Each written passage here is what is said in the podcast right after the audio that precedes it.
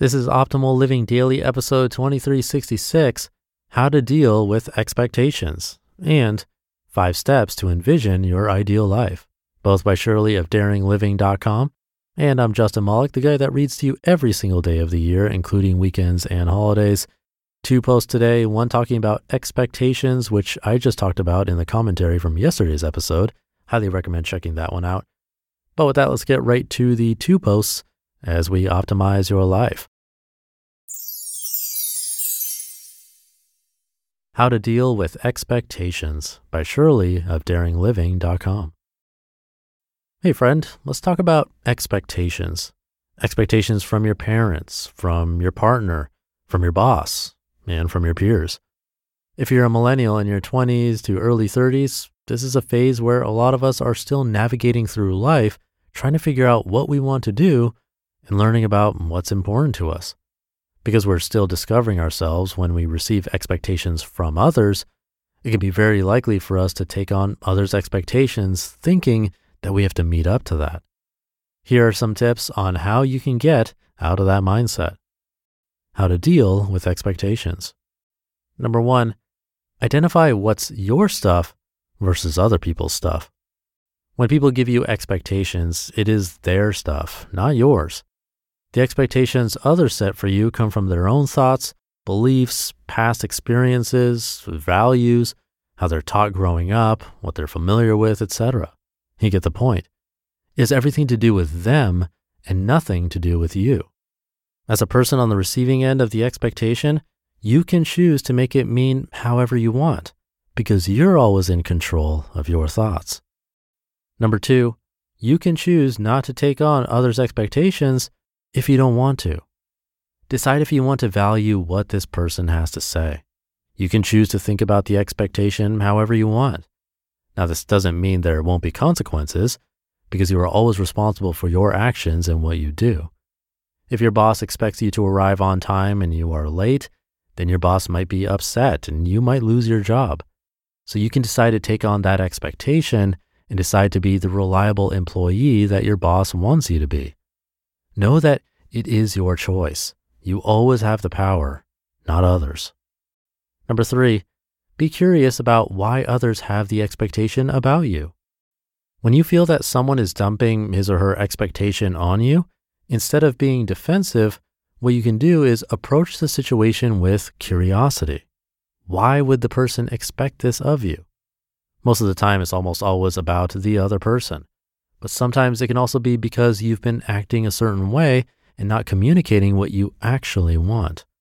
If you never communicate to your partner that you want him or her to do the dishes, of course, he or she is going to keep expecting you to do it. And number four, create distance and filter out the noise if you need to.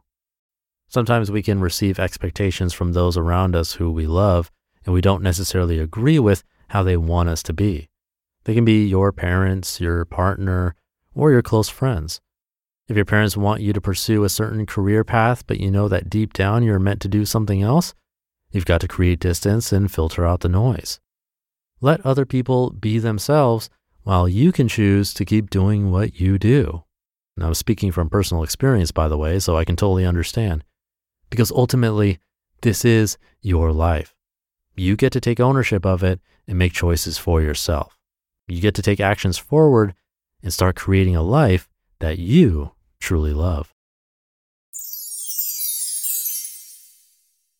Five Steps to Envision Your Ideal Life by Shirley of DaringLiving.com.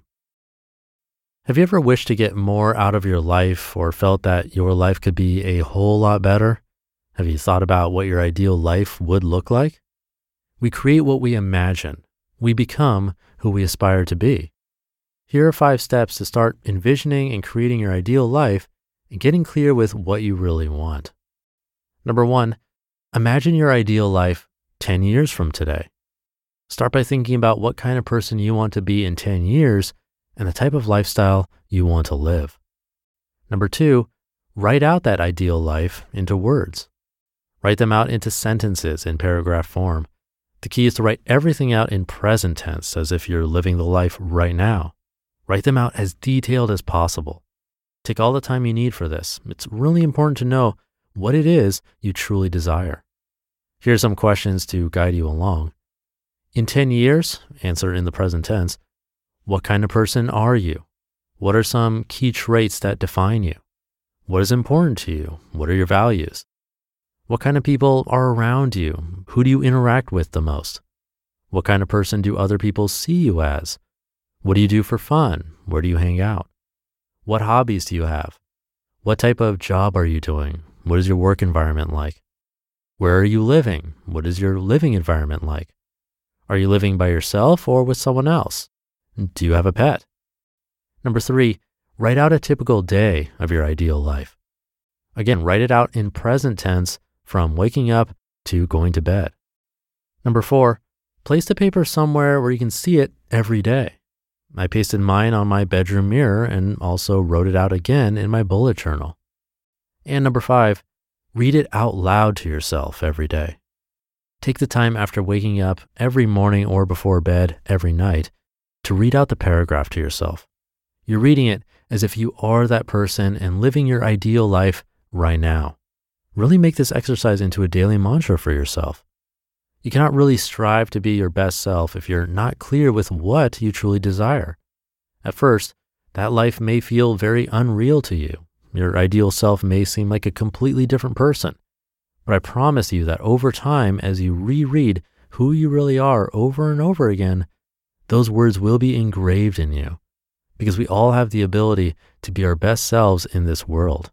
It may not happen overnight, but it will happen. You just have to be patient. The first step is to envision your dream life and know what you want. Then you can start planning and take actionable steps toward that life. You just listened to the post titled How to Deal with Expectations and Five Steps to Envision Your Ideal Life, both by Shirley of daringliving.com. And thank you to Shirley. I really like the idea of writing out what your ideal day would look like.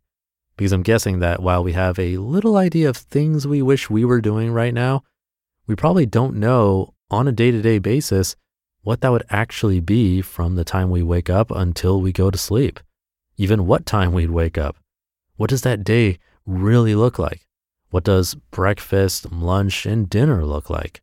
Who would you see? Where would you be? At home or out and about? And honestly, your ideal day wouldn't be ideal if it was every day of the week, most likely, because we all need variation in our days. But it's still helpful to think about because we can then take the steps necessary to make some of those things happen. Without writing it down and actually thinking about it, we likely won't make much progress at all. So try to write it out if you can. If not, at least give it some extra thought and attention today. Have a great, ideal day, and I'll be back tomorrow where your optimal life awaits.